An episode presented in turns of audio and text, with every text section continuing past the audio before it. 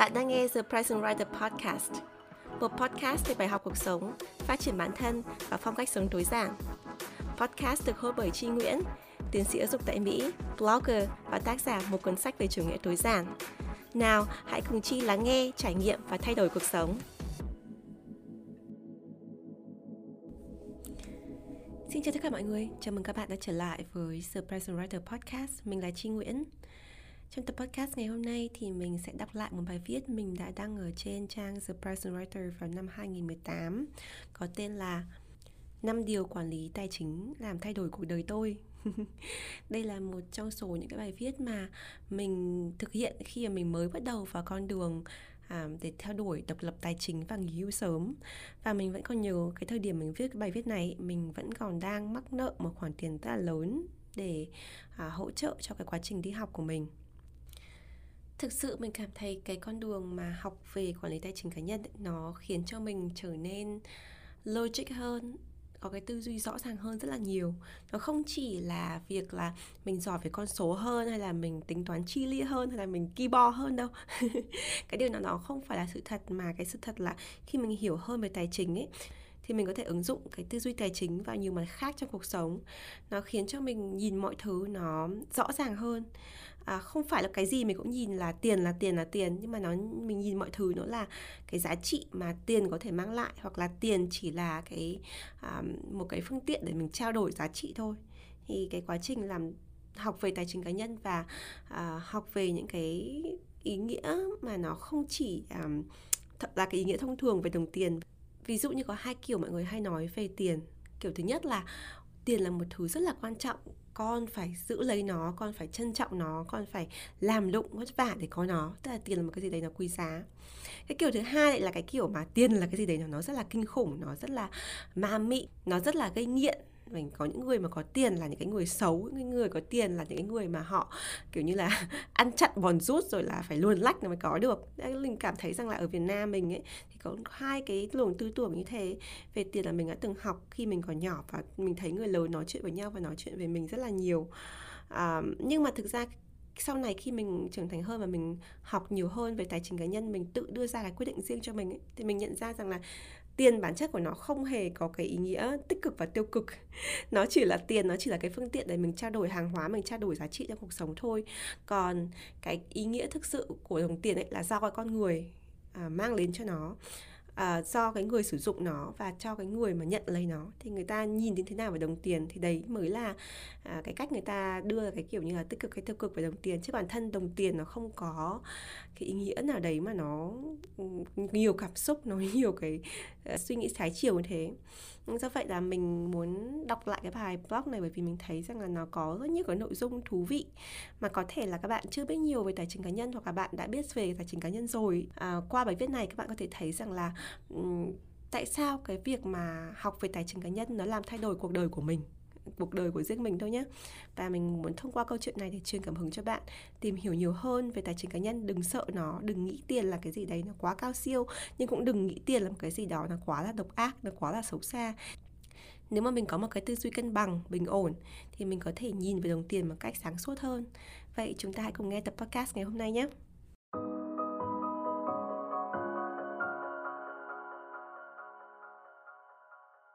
năm điều quản lý tài chính làm thay đổi cuộc đời tôi. Bài viết được đăng ngày mười chín tháng chín năm hai nghìn mười tám bởi Chi Nguyễn. Từ đầu năm hai nghìn mười tám tới nay, tôi viết khá nhiều về quản lý tài chính cá nhân, một mảng đề tài mà trước đây tôi chưa từng viết, và cũng phải thú thực, chưa từng nghĩ mình có thể viết về nó bao giờ. Tôi vốn không thích những con số, cũng không hiểu những thuật ngữ to tát về tiền, lại càng không phải tiếp người hay để ý nhiều đến vật chất. Bởi vậy, chính tôi cũng bất ngờ về sự thay đổi trong nhận thức và đam mê của mình đối với lĩnh vực tài chính cá nhân này. Nhìn lại hành trình vừa mới bắt đầu của mình trong lĩnh vực mới mẻ này, tôi nhận ra rằng việc học quản lý tài chính đã làm thay đổi cuộc đời tôi ở rất nhiều khía cạnh, bao gồm cả những mặt không liên quan trực tiếp đến tiền. Trong khi đó, đa phần các tài liệu viết về đề tài này thường chỉ tập trung vào con số, ví dụ thu nhập, chi tiêu, tiết kiệm, đầu tư, vân vân, hay cái đích cuối cùng của đồng tiền như tự chủ tài chính, thịnh vượng. mà ít nói đến quá trình thay đổi trong tư duy và nhận thức của con người khi bắt đầu để ý hơn đến thói quen tiêu tiền của mình. Đây quả là một thiếu sót lớn, bởi vì chính những bài học nhỏ mà quan trọng này mới là dấu hiệu để mọi người nhận thấy những bước chuyển mình tích cực của bản thân hàng ngày và có thêm động lực để quản lý chi tiêu tốt hơn nữa. Bởi vậy, bài viết này nêu ra năm thay đổi lớn nhất tôi có được từ quá trình học quản lý tài chính cá nhân. Hy vọng nó có thể truyền cảm hứng cho bạn bắt tay vào kiểm soát tài chính của mình, dù bạn đang ở vị trí nào trên thước đo về tự chủ tài chính đi chăng nữa. Thứ nhất, tận hưởng tự do tuyệt đối trong khuôn khổ. Buổi học đầu tiên năm cấp ba, khi nói về nội quy của năm học mới, cô giáo chủ nhiệm lớp tôi có nhắc đến một câu nghe tưởng chừng rất mâu thuẫn: kỷ luật là tự do. Suốt nhiều năm sau này, tôi chiêm nghiệm câu nói ấy và thử áp dụng nó vào công việc và cuộc sống. Nhưng phải đến khi bắt đầu quản lý tài chính cá nhân chặt chẽ hơn, tôi mới hiểu hết được ý nghĩa và sức mạnh của câu nói này. Trước đây, tôi từng nghĩ rằng nếu mình có nhiều tiền để mua bất cứ cái gì mình thích, mua không cần nhìn giá, mua không cần phải suy nghĩ gì, thì mình sẽ hoàn toàn tự do. Nhưng sự thật hoàn toàn ngược lại. Càng làm ra nhiều tiền, tôi lại càng cảm thấy mình có nhu cầu tiêu tiền nhiều hơn. Thay vì tự do, tiêu xài đồng tiền mình kiếm được, tôi cảm thấy đồng tiền ngày càng siết chặt, khiến tôi căng thẳng hơn nhiều khi mua sắm, đặc biệt trong những tuần cuối tháng. Ngoài cảm giác bị gò bó về tiền, tôi còn cảm thấy mình bất lực vì mất kiểm soát, mất phương hướng, không rõ đồng tiền mình làm ra đi vào những đâu. Kèm theo đó là cảm giác tội lỗi, tự trách bản thân, xấu hổ khi chia sẻ với người khác về các vấn đề liên quan đến tiền. Nhưng từ khi đặt sự tự do vào trong khuôn khổ với việc lập ra kế hoạch chi tiêu và theo đuổi nó sát sao từ đầu cho đến cuối tháng, tôi mới cảm thấy mình được tự do hoàn toàn với đồng tiền mình làm ra. Giờ đây, với kế hoạch chi tiêu đã có sẵn, tôi có thể mua bất cứ thứ gì mà mình muốn, miễn là nó ở trong vòng tiền quy định hàng tháng. Điều ngạc nhiên nhất là mức quy định này không những không gây cảm giác siết chặt, ngột ngạt mà còn khiến đồng tiền dường như giãn nở ra hơn trước, chi tiêu được nhiều khoản có ích hơn. Và vì chi tiêu có trách nhiệm, tôi không còn cảm thấy tội lỗi hay xấu hổ khi mua sắm những gì mình cho là cần thiết. Đặc biệt, để nới thêm nữa khoảng trống tự do trong khuôn khổ, trong chi tiêu của gia đình, vợ chồng tôi mỗi người đều có một khoản gọi là fun money, hay còn gọi là tiền cho vui. Khoản tiền này có thể được tiêu vào bất cứ thứ gì mình thích mà không cần phải trao đổi trước trong gia đình, cũng không bao giờ bị đánh giá, mặc cho chúng có phung phí hay vớ vẩn đến đâu. Vì tiền, suy cho cùng, cũng là để cho cuộc sống của chúng ta fun hơn, vui hơn mà thôi. Chính sự tự do trong khuôn khổ này đã cho phép tôi thoải mái trong chi tiêu mà không phải nơm nớp lo lắng quyết định của mình hôm nay có thể làm ảnh hưởng đến các kế hoạch tiết kiệm và đầu tư trong tương lai như thế nào. Tất cả đã được tính toán cẩn thận ngay từ ban đầu. Trái với suy nghĩ của nhiều người là quản lý tài chính thì mệt mỏi, ngột ngạt, khó chịu, tôi luôn cảm thấy vui khi học được thêm điều mới về đồng tiền và càng biết nhiều, tôi càng cảm thấy mình được cởi trói nhiều hơn. Kỷ luật thực sự chính là tự do. Thứ hai, xây dựng mối quan hệ tin tưởng và khăng khít hơn với bạn đời. Lớn lên ở Việt Nam, tôi nhận thấy hầu hết các cặp vợ chồng xung quanh mình đều quản lý tiền theo kiểu chồng đưa tiền lương về nhà cho vợ, tay hòm chìa khóa, vợ chịu trách nhiệm chi tiêu mọi thứ trong nhà. Với cách làm này, tiền được quy về một mối rất dễ kiểm soát. Tuy nhiên, vì chỉ có một người cầm tiền, người vợ thường phải mang quá nhiều trọng trách chi tiêu, hạch toán. Đầy đủ thì không sao, nhưng mỗi khi thiếu trước hụt sau thì khó có thể chia sẻ cho chồng, vì chồng có suy nghĩ là tiền mình làm ra đã đưa hết cho vợ rồi là hết trách nhiệm. Người chồng vì thế cũng mặc nhiên xem là tiền mình kiếm ra đã đủ cho chi tiêu trong gia đình và cũng ít động lực để kiếm thêm tiền phụ giúp cho gia đình khi thiếu thốn, trừ khi phải nghe vợ cằn nhằn, than vãn suốt ngày về chuyện tiền.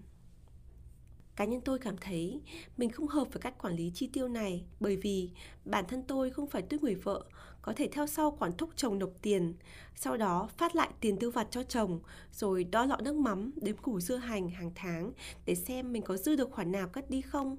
Vì thế, khi mới lập gia đình, tôi quyết định quản lý tiền theo cách hoàn toàn ngược lại, tức là tiền ai, người ấy tiêu, còn đóng góp chung vào gia đình thì chia đều.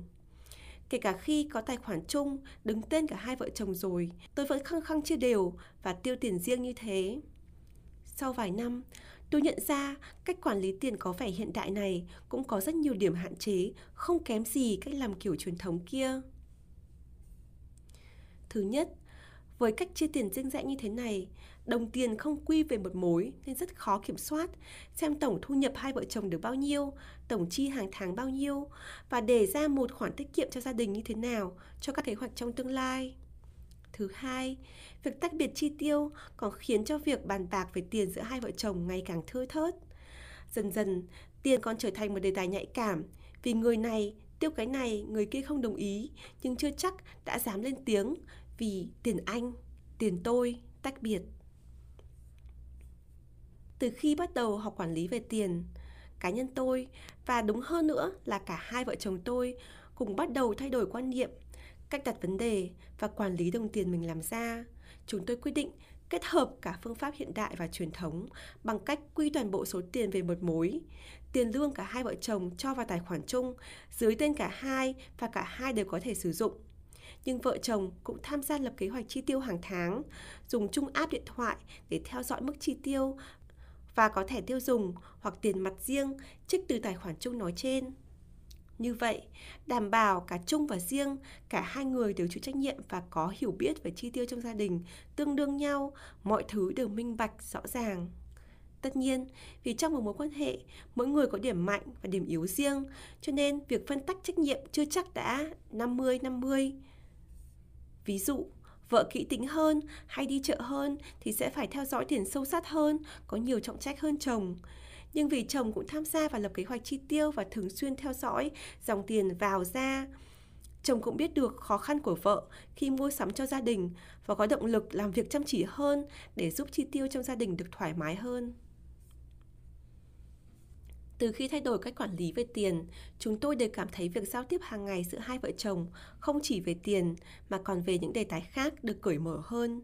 Chia sẻ gánh nặng về tài chính cũng giúp cho chúng tôi có thêm động lực để cùng nhau giải quyết các vấn đề khúc mắc hàng ngày, cùng nhau lập kế hoạch cho tương lai và tin tưởng nhau hơn khi đứng trước những quyết định quan trọng.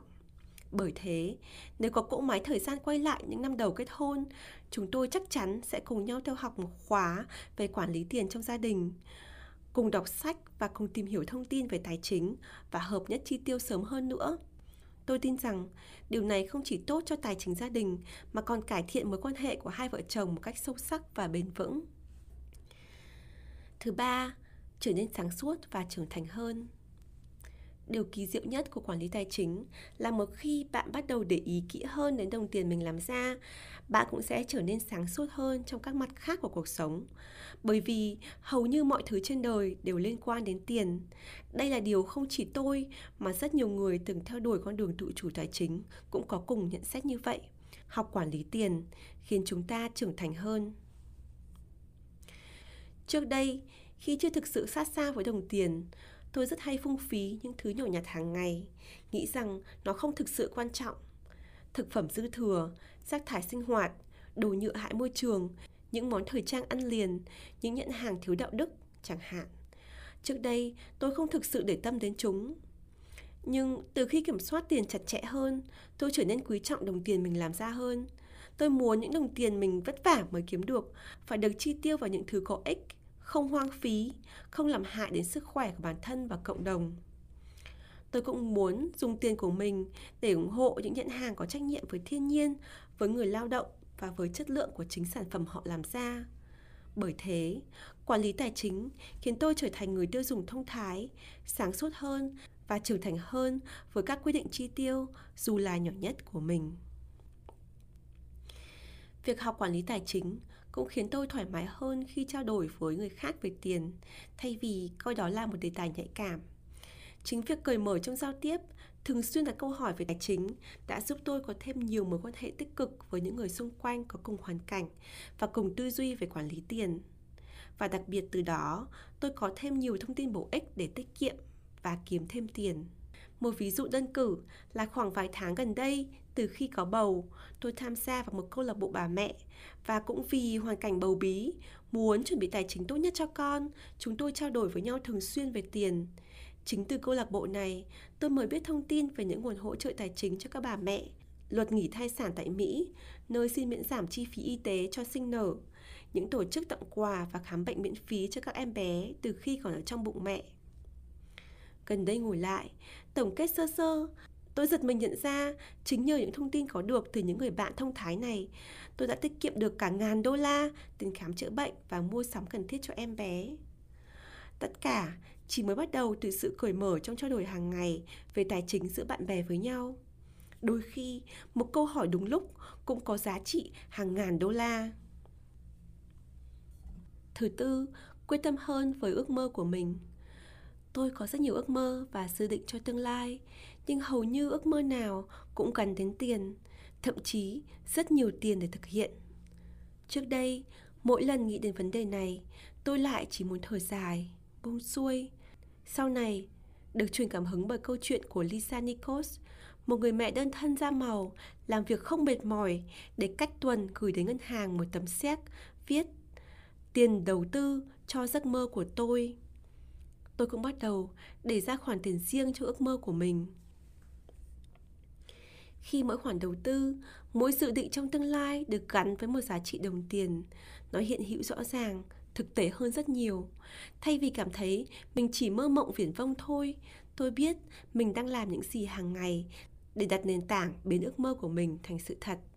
Và điều này khiến tôi có thêm quyết tâm và động lực hơn để thực hiện ước mơ của mình.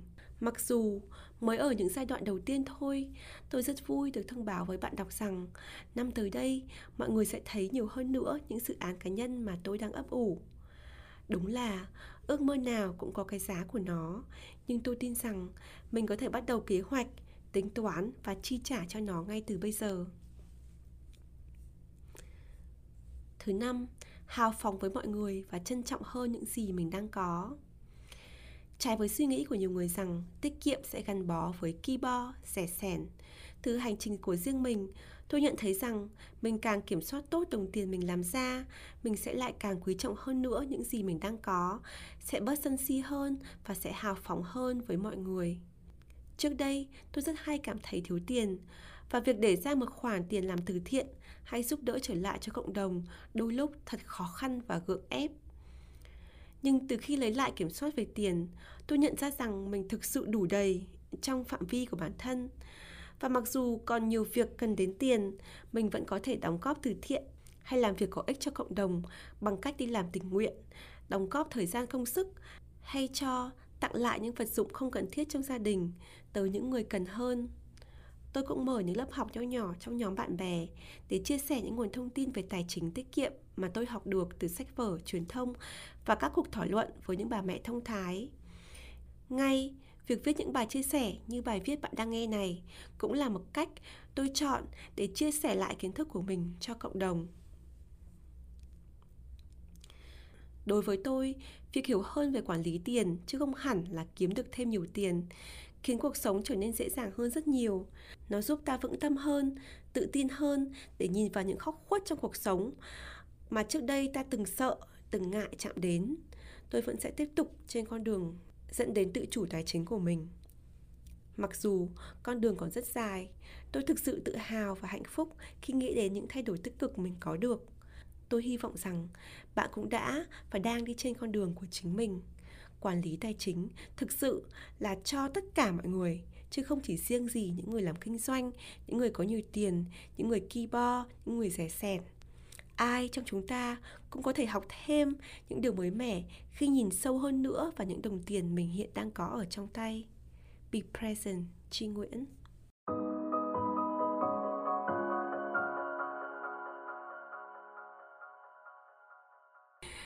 Các bạn vừa nghe xong bài viết năm điều quản lý tài chính cá nhân đã làm thay đổi cuộc đời tôi. À, thực sự cũng đúng như là lời mình viết ở cái dòng cuối của bài viết á, thì mình nghĩ rằng là quản lý tài chính cá nhân nó là dành cho tất cả mọi người. Mình nghĩ cái từ mà quản lý rồi là từ tài chính, nó là cái từ mà nó khá là lớn ấy, cái từ mà nó khá là uh, nghe nó rất là hoành tráng ấy.